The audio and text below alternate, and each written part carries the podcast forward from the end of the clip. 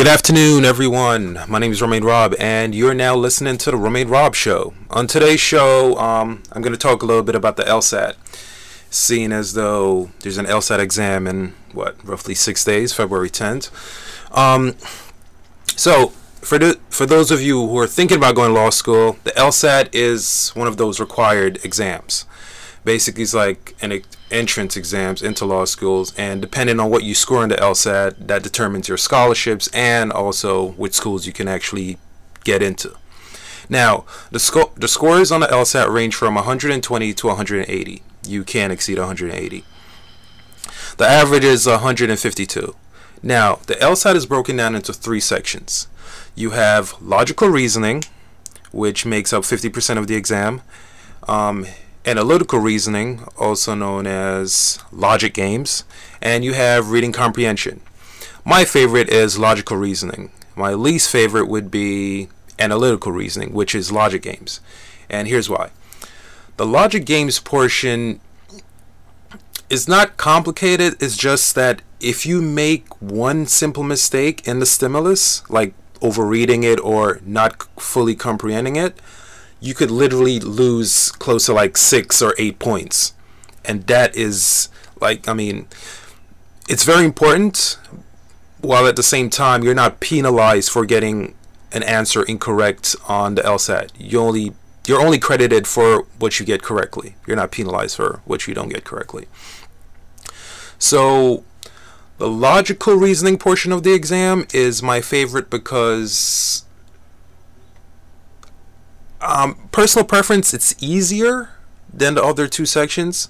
Um, with the logical reasoning, you have a stimulus, and usually you, you have to find the premise, find the conclusion, or there are other um, there are other requirements or other things that they ask you to find in the stimulus. Like you're reading a stimulus, um, this must be true unless it's complicated, but if you if you've been practicing a lot, I mean, that's that's kind of a given. But if you've been practicing a lot, it's going to be fairly easier, I would say, than someone who's just like, "Whoa, what is this?" Because you literally have like a sentence that seems so simple, but then when you go to the answer choices, you're like, um, "I don't, I don't get it. This is complicated."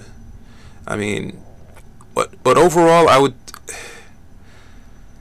For me, yeah, logical reasoning, and my least favorite would be analytical reasoning. And reading comprehension is. It sounds easy. Oh, you just read a passage and you answer a couple questions, but it's not exactly that simple. I mean, these passages are like four, five, sometimes six paragraphs, and you have roughly, well, you have 35 minutes to answer 22 questions, and that's not even including the four passages you have to read. So, one of the main issues with um the LSAT, people are like, "Oh, I keep running out of time." Like, duh, it's that's that's one of the main things about the LSAT. It teaches you how to manage your time. There, I have a lot of like issues with the LSAT overall, but I will digress for this podcast. Um, but in order for you, just to reiterate, I mean, it's unlikely you're going to get access into a law school um, without, or better yet, a, a good law school without taking the LSAT. And what what is a good law school completely depends on what, what area of law you want to practice because you have law schools in the T14, which is T14 is considered the top 14 schools. So you have the Columbia, the Yale, the Harvard, the Stanford, and NYU, and so on and so forth. So in order for you to get access to like the T14 law schools, you have you're looking at roughly 169 to 180 on the LSAT. And even then, your GPS would be like insanely high, like 3.6 and above. So the two most important factors to gain access into law school is your GPA and your LSAT score. Yes, you have a lot of people. You you you'll have a lot of um admissions officers saying, "Oh, we look at your um your profile holistically, meaning they look at everything. They look at your personal statements, your letters of recommendation, and other your resume. But if we're being completely honest with each other, the two most important numbers that um, admissions officers look at is your GPA score and your LSAT score. So, if if you've done, I don't want to say bad, but not as good as you thought you could in undergrad, then you should be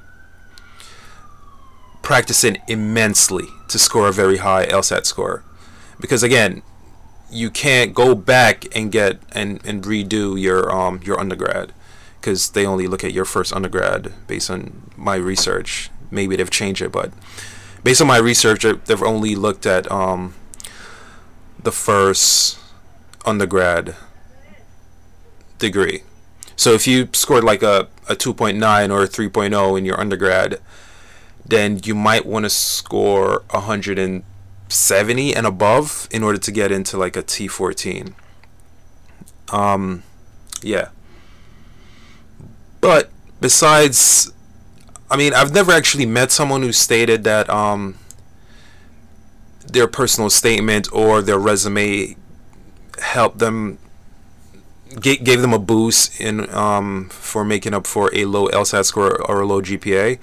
I mean, if, if it works for you, just let me know. You could email me, you know, drop me a text, so on and so forth. Basically, you have what is called splitters. You have individuals with low LSAT scores but very high GPAs. And then you have the inverse, which you have high GPAs and low LSAT scores.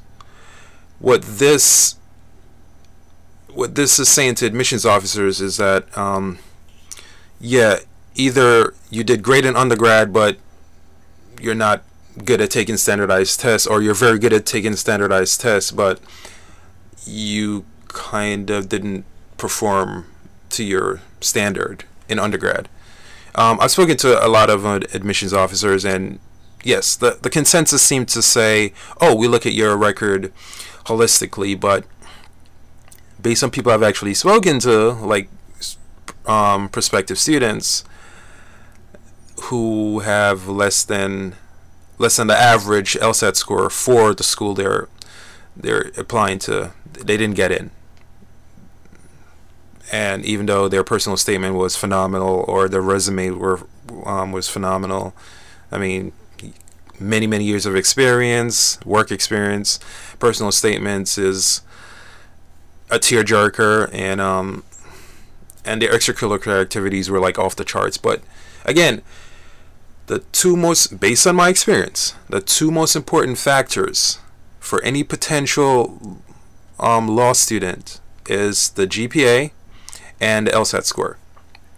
So again, if you did, if you did bad in undergrad and you want to go into a T14 school, you should be really cracking those books and try to see if you could score 165 and above. Don't get me wrong, you have a lot of great schools with the median LSAT score at 152. Um, but there's a certain stigma with like, oh, you didn't go to a T14, so, you know. When I say a certain stigma, it's like, you have quite a few people that are like, oh, so where did you go to law school? Oh, I went to a non T14 school or, you know, one of those schools. And like, oh, okay. But if you went to like a T14 school, like where Harvard, um, or Yale or Stanford, they're like, oh wow, that's impressive. And based on um further research, people who want to go into like big law, which is like corporate law, it seems like you have a better chance if you went to a T14 school. Because if because there seems to be a lot more preference for T14 schools if wait, let me rephrase that. If you you have a better chance of getting access to a big law internship or a big law job, which usually comes from the internship for 2Ls, if you went to a T14 school. So if you know someone that went to Yale Law School or someone that went to um, Brooklyn Law School, most likely for big law, the Yale Law School would get the position. I know that doesn't sound entirely fair, but this is law. Um, but yeah, I mean, good luck to anyone taking the LSAT on February 10th. Um, it's a non-disclosed exam, so that's gonna really suck if you want to actually see your um see what you what you did correctly or what you didn't do correctly. Um, I think I should elaborate on that. A non-disclosed exam for the LSAT is basically you get your your score back. That's it. You don't actually get the questions and answers, so you could actually see what you did correctly or what you didn't do correctly. So if you don't want to be in that position, you could pretty much take any other LSAT exam besides the February. I think the February is the only non-disclosed exam, and I think quite a few international exams as well are non-disclosed. It depends on the day for international, I think. But I know for an absolute fact that the February exam is non-disclosed because I took the February exam. So there you have it. Um, just to reiterate, the LSAT is broken down into three sections. You have the logical reasoning portion, you have the analytical reasoning portion, and you have the reading comprehension portion. Those are the three. Wait, yeah, but they have what is called an experimental section, and that could be any one of the three that I just mentioned. So you have the experiment. The experimental section is basically used by the testers to see how a question performs in an actual exam. So basically, here's the thing you don't really know which section is the experimental section. So it makes no sense for you to try to guess. The experimental section is not graded. But it doesn't make any it's not smart to try to actually guess which section it is cuz if you for example, you could say, "Oh, this logical reasoning section is the experiment section." and then it turns out not to be, you just lost a lot of points. So don't even try to guess what section the experimental section. Just give your very best to each and every section. So you have two logical reasoning sections. You have an experimental section. You have one reading comprehension section, and you have one analy- analytical reasoning section. Um, yeah. And then at the very end, you have to write an essay, which is also not graded. So the two non graded sections of the exam is the essay at the end and the experimental section. Again, you do not know. Well, that's not exactly true. Eventually, you'll know which section is the experimental section. Well, you're not going to know specifically which section. Yeah, I'm trying to. All right. So here's what you you're guaranteed to get on an LSAT. Two logical reasoning section, one reading comprehension section, one reading comprehension section, and one ana- analytical reasoning section. So if you end up with two ana- analytical reasoning section, then one of those are is the experimental section. If you end up with two reading comprehension um, reading comprehension section, then one of those are experimental. And if you end up with three logical reasoning sections, then one of those sections are, you guessed it, experimental. So there you have it. The LSAT, you have five sections, and two are not graded. Wait, five? Well, technically, if you want to, if you want to break down the logical reasoning section into two sections, which is true, but technically, I I categorize both logical reasoning section as just a logical reasoning section. So you have two logical reasoning sections. You have an experimental section. You have a um, a reading comprehension section. You have a anal- analytical reasoning section and the essay at the end, which is basically like they give you two statements and you write a case for or against one. Yeah. Eh, once again, good luck to each and every one of you taking the LSAT in February, and let me know how it went. You know. I'm rooting for each and every one of you guys. I was supposed to talk about disease as well, but I'll just say this consent is important. It is crucially important. Verbal consent, physical consent. Um, without consent, um, it's just wrong. That's pretty much all I got for that story. I, I made a Twitter comment about it, um, and I also mentioned it on the Rob show. So I just want to reiterate consent, crucially important. Without consent, not cool. And that's about it. All right. see you guys next week or next two weeks. Bye. Hey guys, this amazing podcast and many more podcasts on the Rob Radio Network can be listened to via the amazing Rob Entertainment mobile app. While you're in the app, you'll also come across exclusive videos and photos, information in regards to Rob Entertainment events, prizes and giveaways, and so much more. You can download the 100% free Rob Entertainment mobile app via Google Play and also at Apple's App Store. Thanks. You love this podcast, right? Well, Rob Radio Network has many more amazing podcasts that you'll also fall in love with. Check out the entire lineup at rrn.robbent.com. Once again, the website is rrn.robent.com.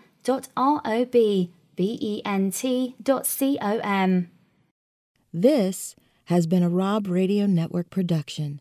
Check out our website at rrn.robbent.com. Thank you for listening.